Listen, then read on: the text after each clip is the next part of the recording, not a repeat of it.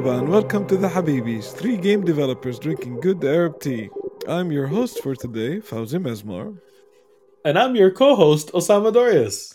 Two, uh, two can play at this game. Yes. Usually three play at this game. You're doing it better, though. You know, I mean, unfortunately, only two are playing at this game this time. Yeah, we're still missing our, our, our other co-host, Rami. The third co-host. Somewhere the in the air. probably. Probably flying. Hopefully landing soon. Indeed. How you doing, yeah. Osama? How you been? I was going to ask you the same thing. All right. I'm doing great. How are you doing? It's uh, it's it's getting hot in Europe. So that's that's pretty good. It's getting like I proper heard. hot. Yeah, someone shared that it was uh, in Prague. I think it was like thirty-seven degrees yesterday or something like that. Yeah. And it was sixteen here. Wow. Celsius, of course. Yeah. And yeah, and it was fine. Like sixteen for Montreal. I'm like, yeah, t-shirt and shorts weather. I can't go outside. This is great. But thirty-seven, that's like uncharacteristic. No, it's like approaching the forties pretty much most of Europe. And like uh, in Sweden, it's like twenty-two. It's boiling here. Wow. Wow. How do you how are you living? I'm loving it. I'm a desert boy. Of course I'm loving it. Of course. It feels like home. Yeah. No, yeah, it's great. I mean, uh, for us, we, we had a couple of rainstorms. I like rain. Uh, I think it's programmed in me from childhood because my parents also grew up in, in a desert climate. So yeah. uh, rain is barakah. It's a blessing. Yeah, exactly. Every time it rains, my parents were in a really, really good mood, and I think that rubbed off on me. Oh, that's nice, um, man. Do yeah, have- I mean, there are some, some situations where I'm like, hey, we're in the middle of a barbecue. I wish it wasn't raining just this minute. So it's not like it's okay. Not that universal. It's not like you're breaking but- into like a rain dance every ten minutes. No, I'm not. But just in general, when it's raining, uh, I, rain is life to us. Uh, so growing up, Osama, so I still have that. Osama, in Canada, it's not like the U S. You guys have like proper long vacations, right? Like, you know, yes, more yes. Th- more than ten days a year. It's in between the U S and, and Europe. We tend to give more vacations with seniority, but the honest truth is entry level is usually about two weeks. It's still ten days. Oh, ah, okay. Still ten days. Yeah. Interesting. Yeah. Um, entry but, level. I mean, I'm not entry level and I haven't been for a very long time. Yeah. But like, it took me a very long time to get five weeks of vacation, which I think is like the minimum in Sweden. Well, yeah. yeah. And I'm, I'm so like I was about to say, like, well, like the, the following complaint you might not be able to um, to relate to, because like most people go on long vacations in the summer here in Europe, like July mm. and August. Some people take most of July and half of August. Wow. So like the, the, the, there are times in which like all of uh, like you know all of July is a work uh, like is a write off, especially I think in the Nordics, or I know for a fact in Sweden, um, is that like you know by law you can't deny somebody a vacation. So if somebody applies for like over three weeks of vacation during July, you can't say no. Wow. Yeah, so uh, so people can, you know, t- take long holidays. And like generally in Sweden, July is the summer where nothing happens. And I think it it, mm-hmm. it often confused our uh, our colleagues in the U S, uh, like in whatever com- uh, country uh, work in, uh, because like there's usually contact, then July, there's silence. um, I don't think I've ever taken more than two weeks in a row. So I can't even, the concept of taking all of July and half of August on vacation is so foreign to me. Like even when I have five weeks, generally that's two weeks, two weeks. And then one week I forget to take that pushes over to the next year, yeah. If I even take any vacation that year at all. Like I've wow. already left jobs with three months of untaken vacation, which is terrible, and it's it's my fault, and I'm trying my best not to do that anymore. No, man, you got to take but, your vacations. I like to, um, instead of taking them all in a row, I like to like uh, split them over the year, so I can like have a couple of days here, so like link, yeah. uh, link to a long weekend, so it becomes like a nice week off. A week mm-hmm. here, a week with Christmas, so it's like a longer vacation. Like I like to split them around, but in the summer I like to take two to three weeks, maybe, at least. Mm. But I guess just me saying that I can like I still have two to three weeks and split vacation days around is is already foreign. I'm happy for you. I'm happy for anyone who gets it, like who gets that kind of time off. I think it's really important, and I think people need to move in that direction. The live to work and work to live thing is old. It's not good. I think we need to move past it. I agree. Absolutely. So, like, because that happens, um, and this is maybe another part that you can't relate to, June is usually the busiest month of the year. It's just oh. because, like, everybody tries to finish whatever work they have in their hands before they go on vacation. Wow. Okay, no, that is... I've never heard of that before. That I cannot relate to. Yeah. For us, it's usually we get something similar right before... Like, from my experience, uh, it's... The longest break is winter because it's like almost every studio gets a compulsory at least one week, sometimes two weeks off. Yeah. Um, and the week before that, some people take it off.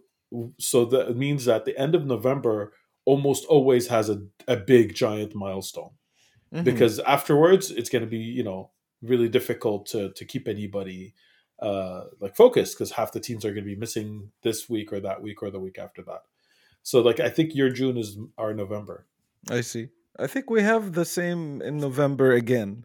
So it'll be like June and November. Wow, uh, it'll be twice. Very similar. Hmm. Yeah. That's interesting. So like uh, around this time of the year is when things get super busy for me. And then like everybody starts going off on vacation. So things get relaxed uh, all of a sudden. I like it. Yeah, we have a construction holiday here where... Uh, in, in Canada specifically, where something similar happens. We don't have as much vacation, but a lot of people end up taking uh, holidays in July specifically. But we're talking yeah. about like a two-week period. And so it's not that it's not that pronounced, right? Not a month and a half. Yeah, yeah of course. Yeah, that's cool, man. So have, have you been uh, so like hopefully uh, getting some time uh, for breaks and stuff and doing? Uh... I don't know, video games or watching some stuff. So I had a four. I just come off now that we're recording this on a Tuesday. I, I just came off of a four-day uh, weekend, oh, uh, nice, which was really nice. We had one day to do the typical errands and what what have you on on Friday. One day for yard work, and then two days where I just did nothing or close to, you know, my version of nothing. Play yeah. video games and, and read books and go for walks. I actually had a long stint, like hours and hours, where I just sat in my now cleaned up yard because we spent all of Saturday doing yard work. So it was a really, really nice looking yard. Just sitting down, listening to audiobooks or reading like paper books. That um, sounds and very it was so nice. nice. Yeah, it sounds yeah, so relaxing. So nice. The weather was, was near perfect. Like um, it, it fluctuated between maybe you need a sweater to you could be out in short and t-shirt weather. Not too hot that's unpleasant at all. Like it was very, very, very good weather. Oh. Um, While raining all the time? Or is it like pleasant for it, most people? What you mean? It rained today. Oh, okay. So today is the rainy day. And today I went for a walk right before it rains, before starting work today, which felt really, really good. And now it's raining, so I'm in a good mood while working. Ah, super. So it's perfect. Really, everything worked out perfectly the last four days. Super. What video games yeah. are you playing? So the big one is the one, one of the, the my most anticipated games of this year for many reasons, and I'll give the disclaimer soon, is Teenage Mutant Ninja Turtles Shredder's Revenge. Oh, nice. Uh, which hit Game Pass on June sixteenth. And this was my most anticipated game for many reasons. Mm-hmm. Number one, I am a huge beat-em-up Ninja Turtles fan. I played... Uh, Ninja Turtles the arcade game and Turtles in Time and Manhattan Project like several times over. Um, I played the original arcade one. I wasted so much money on it before I understood that you're not really meant to beat those games because it costs a fortune to do so. And then I got the you know the N E S version and later uh, got the T- the Super N E S uh, you know the Turtles in Time, which is probably my favorite beat 'em up of all that's time. That's mine as well. Turtles in Time, yeah. That's my favorite Ninja Turtles game, probably. Definitely.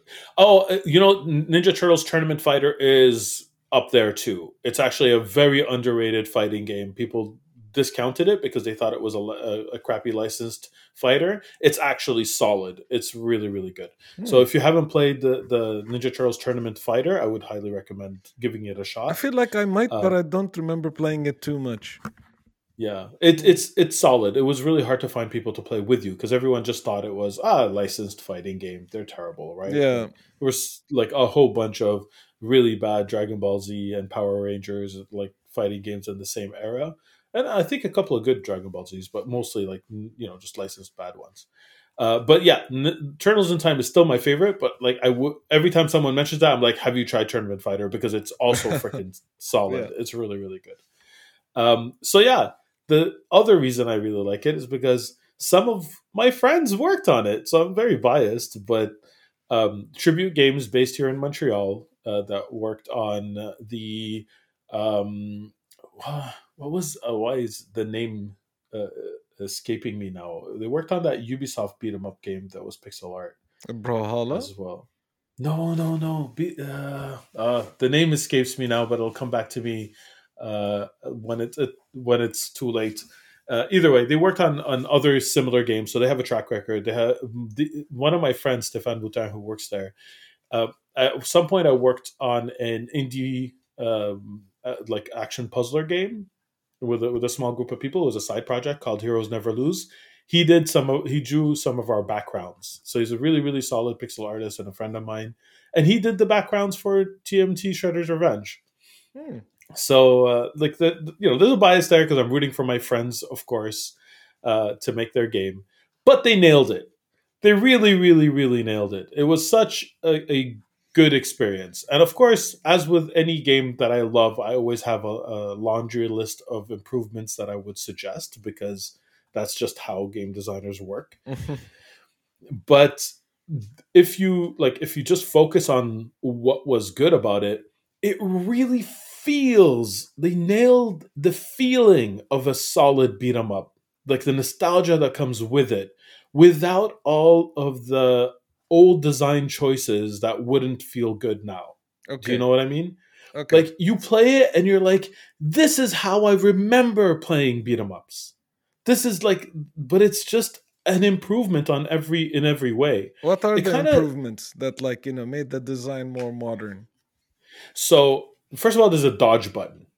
Oh, okay. And you could you could dodge forward or dodge backwards. So already there's like you don't need to just wiggle the joystick to move out of a co- like range of uh you know the, the collision of an attack to avoid it in an awkward way because you just don't have the time to escape some attacks. Mm-hmm. Now you could intentionally dodge through them or dodge backwards. Some attacks you have to dodge through, some attacks you have to dodge backwards. There's also an uppercut-like move where you could interrupt uh, enemies that are in the air. Now, also, you have a double jump. What's important about this is that, you know how in, in, in the old Ninja Turtle beat-em-ups, when you pressed uh, the attack in the air determined which of the two air attacks you get, and it was kind of finicky because you're not in the air a long time. Yeah. Now, the attack is whether like is different whether you press jump once or you're in the middle of a double jump. So you had more control. Like you could double jump quickly and press the attack button, and it'll always be the same attack that comes out. So you have a lot more aerial control of what you do to like control the air. It, li- little things like that. Is the it a range, drop kick? It's usually a drop kick. So the drop kick is what you get if you're only pressing jump once, and the floating down slowly move, like the the escape danger on the ground move w- is the one that you press if you double jump, which makes sense because if you want to stay in the air a long time, now you can. Oh, you nice. Can do two jumps, stay in the air, hover over whatever danger, and get over the obstacle or you know what have you. So all that is fantastic. There's now the other thing is they have a um, a super attack that you could charge. If you remember before, the super attack used to hurt you. Mm-hmm. Take off. There was a risk reward in that sense, which wasn't pleasant a pleasant experience because you're like, okay, I have to do this, but I'm going to lose health, and you know, it was too like already. If you need the super attack, it's usually because you're overwhelmed. You don't want to have the added bonus of losing a, a bit of health. In the arcades, this made sense in a bad way because they wanted you to spend more quarters, so they wanted you to put yourself in danger uh, and lose health if you're using the super. But in this game, it didn't really make sense. Like, it wouldn't really make sense, right? So they removed yeah. that. Um, you're there are two game modes. There's an arcade game mode, which really functions like an old arcade beat 'em up, and there's a story mode, which is honestly like Arcade Plus. Um, the story mode has a world map that just allows you to go back and play levels again. So that's one addition. Um, the there are character cameos that you can unlock. So if you, you could find um, this or that character, like, you know, the the when you find them, these characters give you objectives to pick up collectibles. And all of the collectibles are you break a trash can or you break this thing and you you find something between. So basically, uh, all it changes in the gameplay is that now you have to break everything if you want to get all the collectibles, mm-hmm. which doesn't, like, in my honest opinion, it doesn't really add much to the game. I know there are some players who like collecting things, and maybe this is a thing that's appealing to them.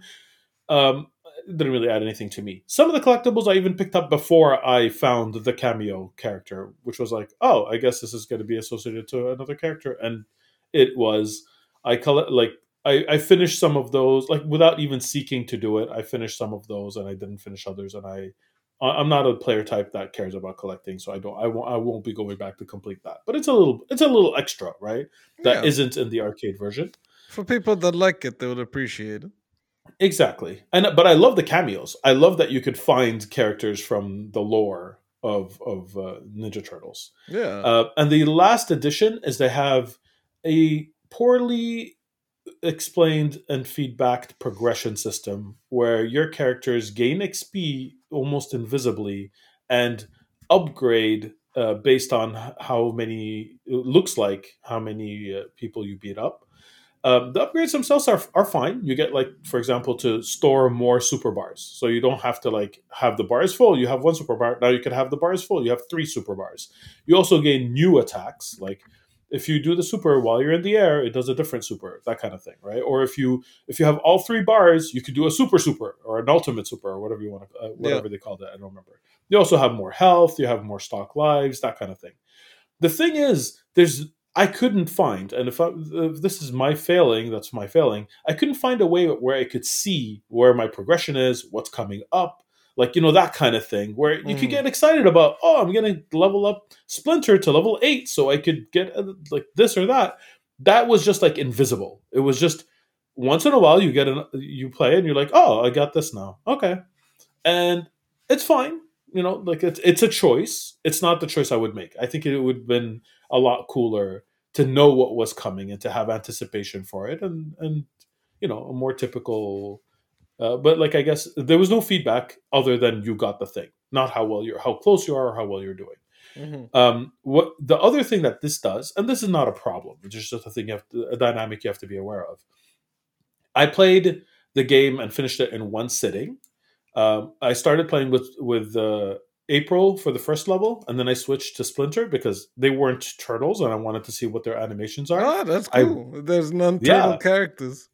Yeah, and I unlocked eventually Casey Jones, and those are the, the non-turtle characters. So you have seven characters to choose from, four turtles and two non-turtles. I absolutely loved uh, April and Splinter's animations. Mm-hmm. Um, it, April is really, like, really funny. Like, she uses her microphone and her camera and, like, that kind of stuff. She's a reporter, and you could see it in every animation. Pixel art is absolutely gorgeous. Um, but I really liked Splinter, so I stuck with Splinter a long time. Like, I actually played most of the game with Splinter until I finally lost. I lost at level. There were lo- like sixteen levels. I lost at level thirteen for the first time. When I lost, I'm like, okay, I guess I'm going to try a different character now. So I switched to a turtle, but now I couldn't play with a turtle because level thirteen was too hard to play with a level one character. Ah, they so, don't catch up. No, there's no catch up. So I'm like, I have a choice here. I could start the game over with my favorite turtle, Raphael, mm-hmm. or I can continue with Splinter and finish the game. So I, I continued with Splinter and I finished the game. Like the whole the whole game took me maybe three hours to beat. Uh, my kids were jumping in and out, playing with me and not playing with me. They're not as emotionally attached to either the Ninja Turtles or beat 'em ups, but you know they yeah. wanted to play with Dad, so they jumped. But in it's couch co-op to four players, maybe. Yes, it's up to four players out okay. of the seven characters that you choose. Nice. So yeah, we we didn't play more than three though. We were three at, uh, at most, but mm-hmm. it played really well. Like it, it, it was really really cool. Oh, uh, there's actually one thing mechanics wise I'll go back to uh, is that the grab is still awkward. The grab is still walk towards. You know, remember when you used to grab the, the foot soldiers to be able to yep. throw them? Yeah, to walk it's towards still, like, them, and then punch or something. Them. Yes. And um, I, I still think that could have used a dedicated button. There's a taunt button, but no grab button. And I thought that, that I still find that's odd, yeah. But okay, you know, like it's not it's not deal breaker, of course, but it's just it's still odd because sometimes I found myself like before grabbing people when I didn't mean to, and then being confused why I'm not moving, and I then think, realizing I gra- like that kind of thing. I think this probably was one of those things that the dev team spent like most of the production talking about. Should yeah. we make it its own button, but uh, yeah. or should we keep it uh, as it is for authenticity's sake? And then they opted off of one over the other. I agree, uh, and uh, like something like that, I think you could always have an alternate button that forces it, or a toggle, or something like that. But yeah, it's a personal preference on my side. I like fighting games in general have moved towards buttons for grabs instead of. Uh, you know, like a direction and a button. Yeah. Uh, so, like, I think that that's that's the trend. People want to be more intentional. It's a lot more deliberate when when it's a button. Exactly. Exactly. More intentional. It's, it's exactly what I meant. So, anyway, back to the progression. Yeah. So then I I just finished the game with mostly Splinter, um, and uh, started the game over just to see the animation sets of the other turtles and Casey Jones that I've uh, that I have just unlocked. They're all great. All the animations are really, really, really, really d- well made. Like, if you remember the original Turtles game, they shared like ninety percent, ninety-five percent of their animations. Yeah. This is not the case here. Even their run animations are different. Everything is different. And mm-hmm. it, it's like oozes with their personality. Like, so much personality. The choice of the bosses, if you're a fan of the Ninja Turtles, if you grew up with them, the choice of the bosses are amazing. They just pull from all the lore, all the most colorful characters. They all have like really cool voice acting. The music in the game is really, really cool. It's like so- sometimes reminiscent of the movies, sometimes reminiscent of the of the cartoon. It's like the whole game is a love letter to Ninja Turtles beat 'em ups, but specifically Ninja Turtle beat 'em ups. It, I had a smile playing it throughout. It's very short-lived. Like I said, I beat it in three hours, and I'm Those sure those games like, are usually like that, right? They're the three hours. They are, uh, or exactly. way less actually than three hours. Yeah, like yeah, like the, the Simpsons arcade game, which I thought was the longest game ever, had five worlds. It just got so impossibly hard by the last one. I never never finished it until I, was, I got emulators and had infinite coins, and I was like, wow, this game's actually incredibly short. It's just I spent hours on it because of like the, the monetization in the arcades. They make it like really, really, really difficult at the end. But like it, I'm happy it's short-lived. I don't think I would have wanted more. I got to see all the enemies I wanted to beat. Like the, the you know what I mean? I, I saw all the content and I, I ended off on a high note. I don't I don't need more of it. Like it was perfect for me. So are you ready to play a game called the Beat 'em Up Checklist? What? I'm gonna Is this ask, for real? Yeah, no, uh, I'm gonna, I'm making this up as we're going. So I'm gonna ask okay. you questions about this game that uh, basically are, you know, you find them in any beat 'em up. Yes. And see if this game has them, yes or no. Of course, go All for right. it. So, um, does this game have street punks with like mohawks? It does not. It has it has foot soldiers, close, and they have really cool animations. So I would say, you know, half halfway there. Okay. Foot soldiers are kind of punks, right? Cool. So it's a yeah, it's a it's a half on this one. Yes. All right. Yes. Question number two: does this game have a flashing go uh, yes. U I element that appears on the right side of the screen?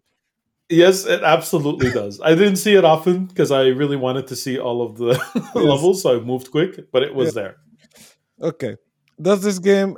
Is, is transitions in this game basically the characters jumping off screen? Yes, or sometimes if they are on a vehicle, it's them gliding off screen on that vehicle. On that vehicle. Does it yes. contain uh, motorbikes or uh, jet skis? Yes, it does. It, it contains, like, you are on a hovercraft and you're uh-huh. fighting things that are like elevated, hovering around you, including foot soldiers in like elevated motorbikes that are hovering. Okay. Does this so game have? Oh, that does count. So it's yes on both accounts. yes. Um, yes. Does this game have a lot of stagger as you attack? So the enemy it has a long stun duration for every attack. So that you can some enemies, easily. Yes, some enemies more than others. Some are a lot more pronounced, but yes, definitely. Is there a relatively large or chubby character that just doesn't get hurt in the same way that other characters do? Only the bosses. There's one boss in, in particular, which maybe I won't spoil who it is, but that doesn't take any damage unless certain conditions are met. Okay. Do you um, do you break barrels yes. or boxes or crates yes. in this game? Yes. Yes. Constantly. Do you find chickens or pizza, a grilled chicken or a pizza to restore health? Pizza for sure. And you have multiple variety of pizza that give you different things. All the uh, flavors. Do you pick up uh, pipes or knives or weapons no. lying on the floor? No, you have your weapons. Because there's signature weapons else. for each one of exactly. those characters. That's the, Exactly. So okay. It wouldn't make sense in this game. Fair enough. I love this checklist. Did you just make it up on the fly? I'm making this up as we go. That's a very solid checklist. When you uh, do you have a number of lives and then you have to continue for an arbitrary reason? Yes, both in the arcade version and the story version. So okay. You have to beat a level in within those lives in the story version. Wow. When yeah. you throw a character... Or, or like, you know, an enemy character on another enemy character, does that cause knockout, a knockdown as well? It does, absolutely. And you can even do it multiple times if you're fast enough.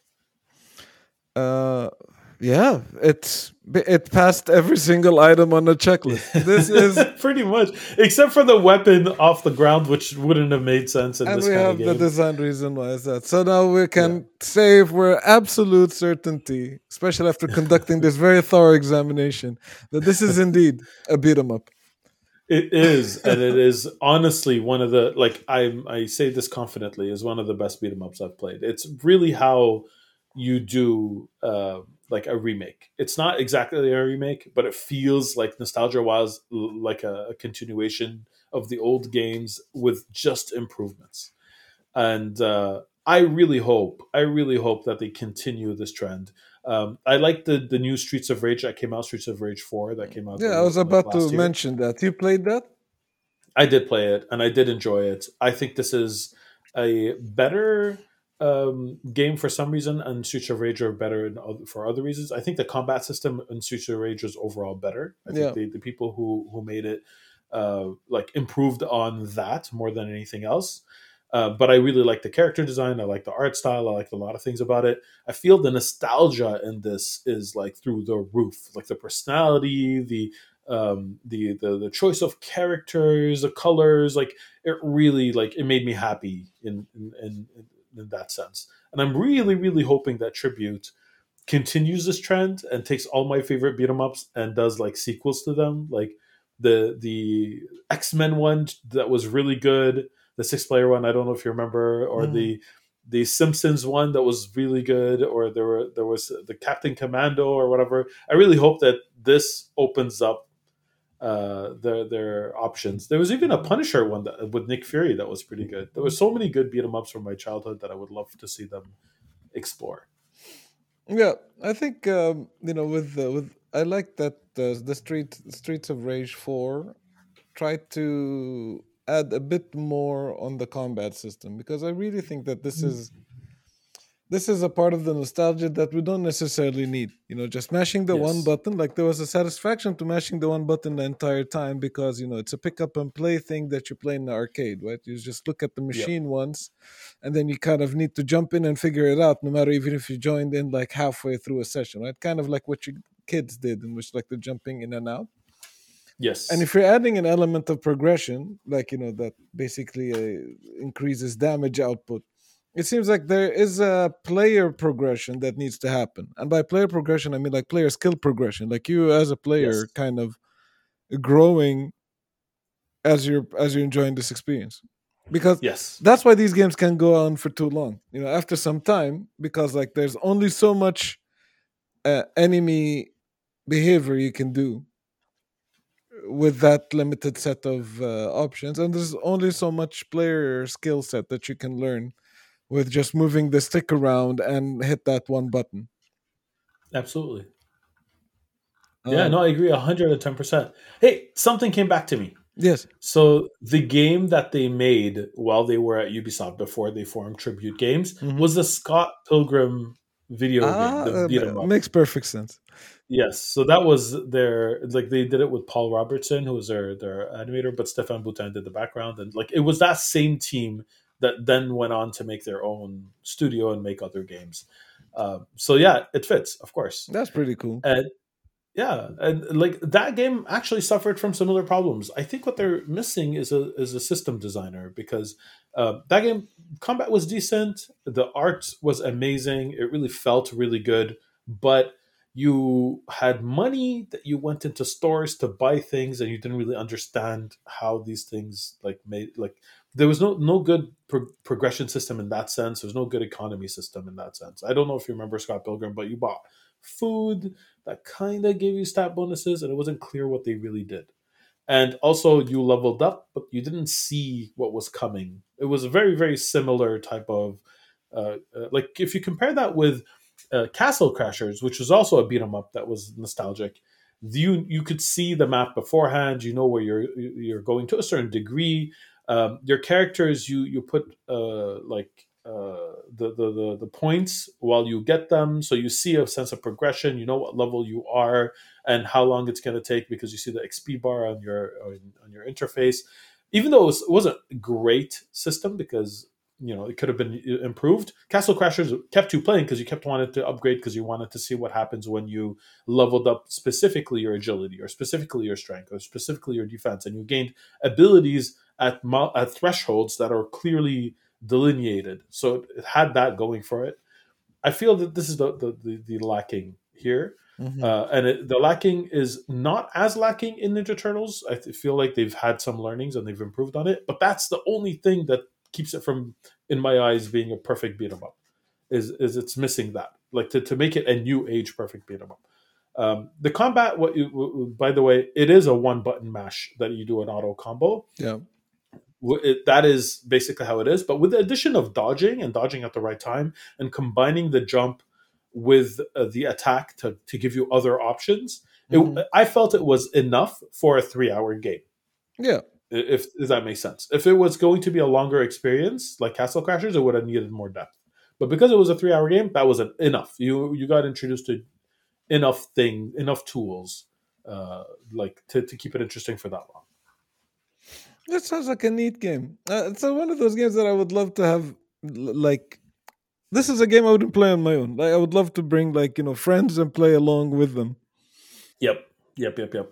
I, well, if if you want, we can bring it the next time we meet in person. Hopefully, that'll happen at some point. Yeah, and uh, yeah, I'd play it from start to finish with you. Absolutely. Oh, that's and this time I'd, I'd pick fun. a turtle. Yeah, let's do I'd, that. I'd, I'd, pick a, I'd pick a turtle this time because I did it last time. So we do all the couch co-op stuff. We play this. We play some Captain Tsubasa. Play some Mario Strikers. Love it. I'm maybe in. some Street Fighter. I mean, I mean if we're yeah. at Gamescom, maybe they'll have Street Fighter on the show floor.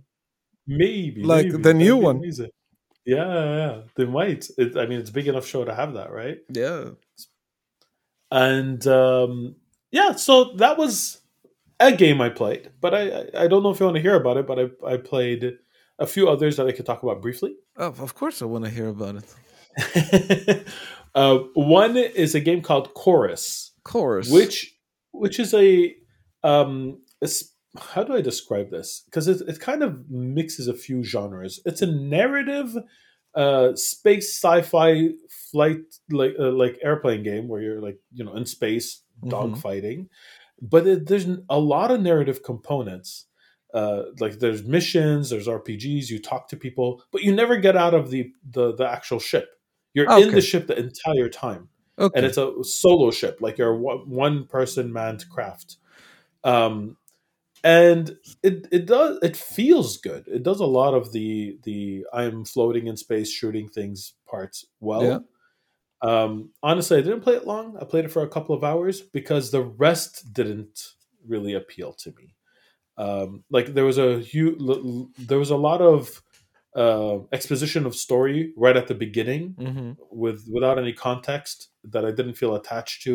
But it was very emotional, obviously, for the character that you play, and yet. you, I, when it was over, I, I still was very confused about what the story was. Yeah. I'm like, okay, I just, I don't get it. What just happened? Uh, and like, it didn't really put me in the story, and everything else revolved around all the characters knowing what was happening. Mm. And I was just lost uh, in terms of my motivation versus the character's motivation. Um, and there were fetch quests and things that were kind of slow, you know, like yeah. escort. It's a space trucking and... game, so you're. Uh, we can we can play that game if you want. Another game instead of the beat 'em up. Let's see. All right, does this game have you uh, transport things from one space station to the other? Yes, but the thing is, I only played for two hours, so I don't know if we can play the game for very long. I'll have a lot of, I don't know, because I, I did like two or three missions. There will be at least ten things that you will see in the first hour. Sorry, so yeah. we got one. Have you okay. had to fly through a meteor, uh, what do you call it? Like an, an asteroid field. Asteroid yes. field. Yes. Yes, I did. That was that came super early on. This has to be like, you know, first hour. Was there like an area in space and was there was a giant space station and you're fighting a lot of tiny enemies around it? Actually, yes. That happened really early on. It even happened before you played in a cutscene, but yeah. Yeah, while you're playing you this game, while you're flying, is that like a radio yeah. transmission? And a lot of characters are telling you stuff, but eighty percent of them is sci-fi jargon that you don't really understand, but you pretend that you do. I think it's like ninety percent of it's jargon, but yes, yes, and yes.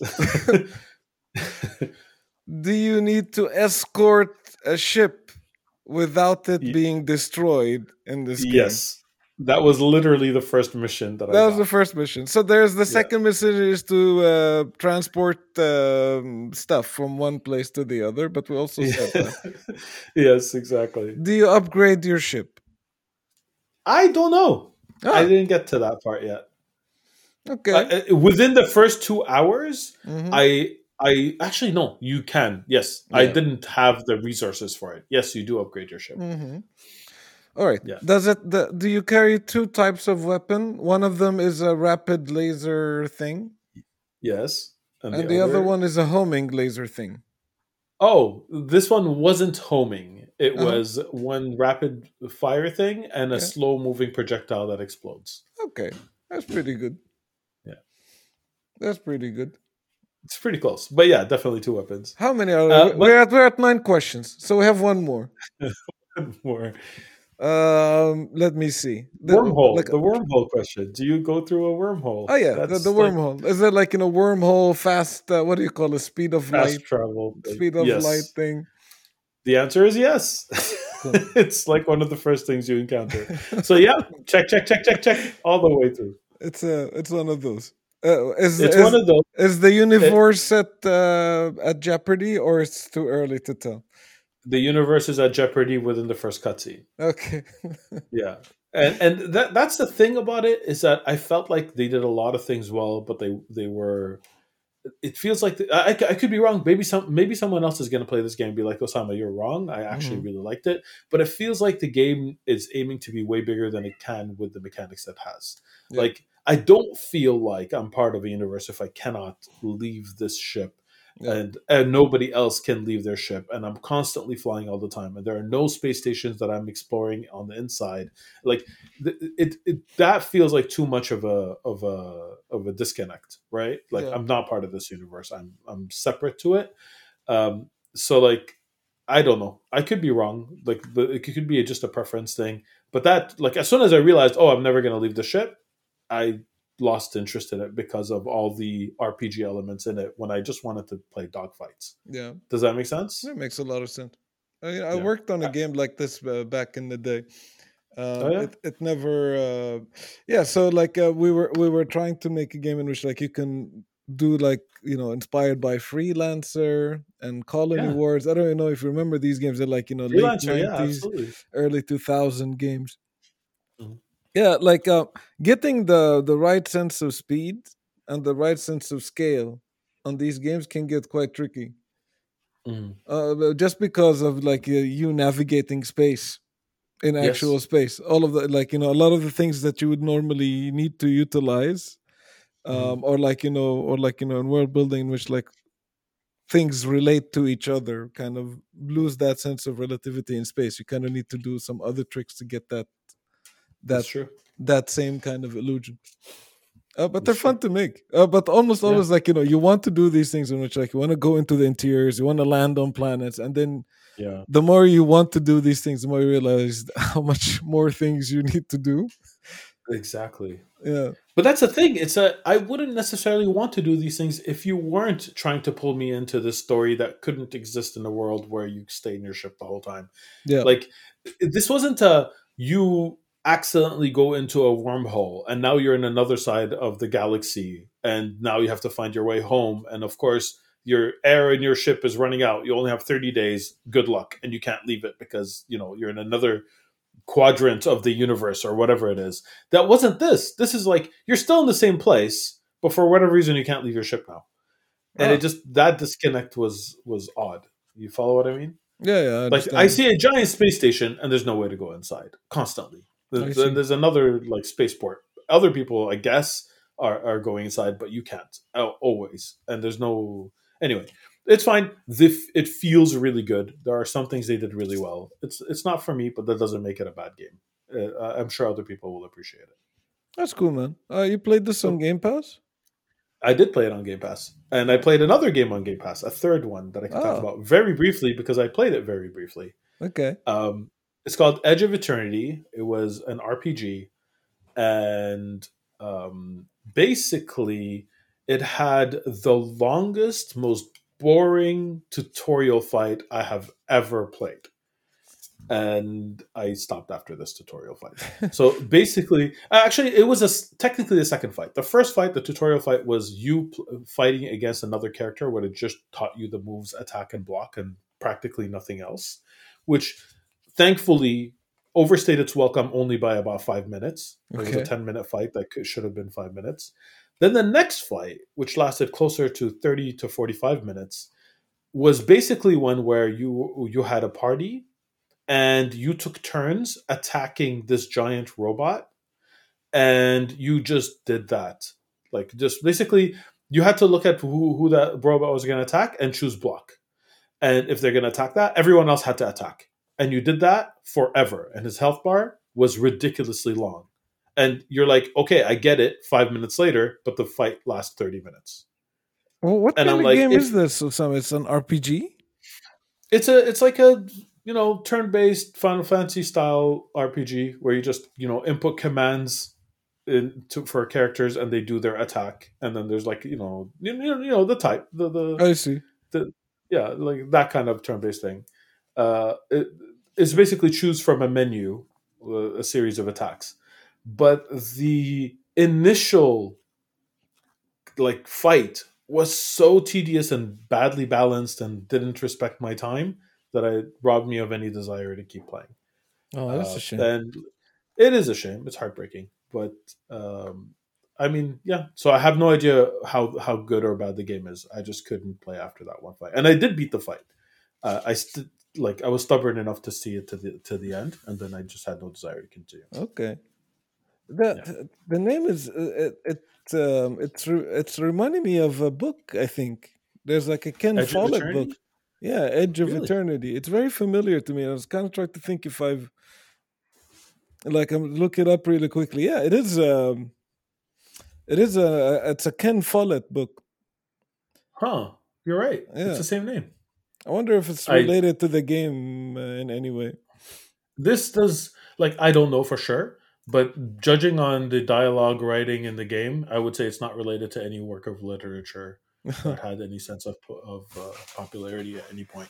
It's yeah. no, I would, I, I don't know. It could be, but I don't, I don't think so. Yeah. Have you read the book? No, no, I haven't. I, I, I don't usually read fiction. So it's a, I've been I've been out of the loop on, on that for a while. Okay. Oh. Yeah, I haven't read. I used to read a lot of fiction. I haven't in a while. I've been reading more pragmatic books. Yeah, reading uh, anything yeah. Uh, lately? Oh yeah, I could go over. I've actually read three books in the last week. Oh, okay. Which is more than my wow. average. Yeah, like I like I mentioned, I had two days, two lazy days off where I could just like do nothing. Um, and uh, so really quickly, the first is a, a book called Venture Deals. Mm-hmm. Uh, it's called Be Smarter Than Your Lawyer and Venture Capitalist. And it's more about like that world, the venture capitalist world. What, what jargon do they use? What concepts do they have? How do they raise uh, money? That kind of thing. So um, kind of bitten by the entrepreneurial bug. I'm really curious about that world. And I read this book. It reads like a textbook, and yet but it's still very informative. So it's not yeah. a thing I would pick up as light reading. But if you're interested in that, it's actually gets to the point quickly and really talks about concepts I, I didn't know about before. So that's cool. Recommend in that very, very limited context. Um, the second book I read was called Crucial Conversations, Tools for Talking When Stakes Are High. I personally did not find this book very useful. Um, it, it gives, it does, it might give people some tools about how to have difficult conversations. I don't think it's a bad book. I just, I've read so many leadership books uh, that talk about these concepts already that I didn't learn anything new. Mm-hmm. Uh, so it might be for someone else, but for me, it's like, okay, I already You know, there's nothing new here. There's no, two nothing, books nothing. I read around similar topics that I found interesting. Maybe you would like, or maybe you've read them before.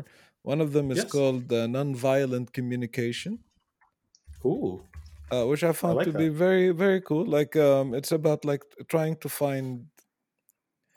It's basically is how you navigate uh, conversations, even if you have a, a big conflict. Mm-hmm. Uh I found that to be very good. And there was another book called Never Split the Difference. And it's about really? uh, negotiation techniques. I really like the the name of that book, Never yeah. Split the Difference. Never Split the Difference. Uh, I think it's uh, the, the writer of that book, he used to be an F B I hostage negotiator. Oh, wow. I've heard of this book. It's good. I remember that. It's good. Uh, the one, one of the ones I read on a similar topic is actually called Getting More. Mm-hmm. And it's, it's actually the full title is Getting More, How You Can Negotiate to Succeed in Work and Life, which yeah. sounds like a negotiation book, but it really is a communication book in general, just how to talk to people, how to align on goals, how to communicate your goals, how yeah. like that kind of thing. And I thought that book was, was brilliant. And that's why I think I, I, I didn't think that uh, Um, Crucial Conversations was as good because it was very, it felt very one-on-one compared to those. There's also another leadership book called The One Minute Manager, which is super, super short, but it really does a good job of explaining situational leadership and how uh, you just, if you, if you're a lead or a leader of, of in one way or another, don't, you have multiple tools and you have to, it helps you identify what situations you use which tool. Uh, an example, like a concrete example, is that a lot, uh, micromanaging gets a bad rap, but actually there are situations that call for micromanaging. The problem happens when there are managers who only have that one tool and don't adapt it to the situation, and they micromanage people who shouldn't be micromanaged in the task that they're specifically doing at that point. But many situations call for a more directive approach because of time constraints, because of like the, the inability of the person to do the task for X Y Z reasons, where you can turn like pick up that tool. So anyway, uh, I, I I thought there were better books. Uh, I don't think it said anything wrong, so I don't disagree with the book. It just felt too one-on-one with no real takeaways. Um, and the final book I read is my favorite of the three. It's called Backable. The surprise, surprising truth behind what makes people take a chance on you. And that book was really cool. It really okay. gave you a lot of tools about like how to, it, it's funny because that wasn't the intention going into reading this book, but I, I took a lot of takeaways from my presentations, lectures specifically. Um, basically a lot of the book is how to pitch things, and you know, as someone who teaches, you know that teaching is pretty much pitching concepts and ideas all the there's, time. There's more, com- yeah, exactly. And there were so many takeaways about how to, like, even like how to prepare, how to practice, best approaches to do that, with concrete examples from interviews uh, of a lot of people um, who are successful at pitching things. So this book, actually, I, I would recommend it for anybody who wants to do any level of public speaking. Or any any pitches, any teaching, anything related to that. I think there's enough takeaways in there, really, really solid ones that make it worthwhile. Wow, that's really cool, man. I'm gonna I'm gonna have a read through some of that. Awesome. Cool. So I, uh, what about you? I, I think I monopolized this episode and I'm really, really sorry. I feel terrible. No, not at all. I really enjoyed our conversation and we got the, uh, you, you won uh, two of my impromptu game shows. You're really good at this. By the way, this should be like a YouTube series. We should just make a list and take all the games th- of that genre through the list to see well, how many tropes they fit. Making it up on the fly is half the fun though. It really so, is. so it's a Twitch show, not a YouTube show. I love it. Let's make it happen. No, it was, it was good, man. I, I I could talk about some of the stuff uh, next week. Uh, it's, it's not, it's not uh, uh, like I enjoyed hearing you talk about your games and all of that. And we're already already gone past that the fifteen minute mark yet. So yeah. I think it's time to put a doily in this one. Uh, Let's do it. Yeah. Thank you, everybody, for joining us. Uh, Next, send us emails at info at the habibis dot com. Uh, follow us on all the social media stuff. But that's the episode for this week. Join us next week, same time, same place. For the time being, salam. Salam. That was the Habibis podcast for this week. I am Fawzi Mesmar, your host for this episode. You can find me on Twitter at Fawzi Mesmar. My fellow Habibis were Osama Dorias, who you can find on Twitter at Osama Dorias, and Rami Ismail, who you can find on Twitter at T H A underscore Rami. Send us your questions, stories, and suggestions via info at the habibis dot com. Intro and outro music was provided by Malik Zubayla, and the logo was provided by Ibrahim Handi. The Habibis is a weekly podcast about three game developers drinking good Arab tea, with new episodes launching every Friday, inshallah. If you enjoyed the show, don't forget to subscribe to your favorite podcasting service or check out the habibis dot com for more information. Thank you for listening. Salam.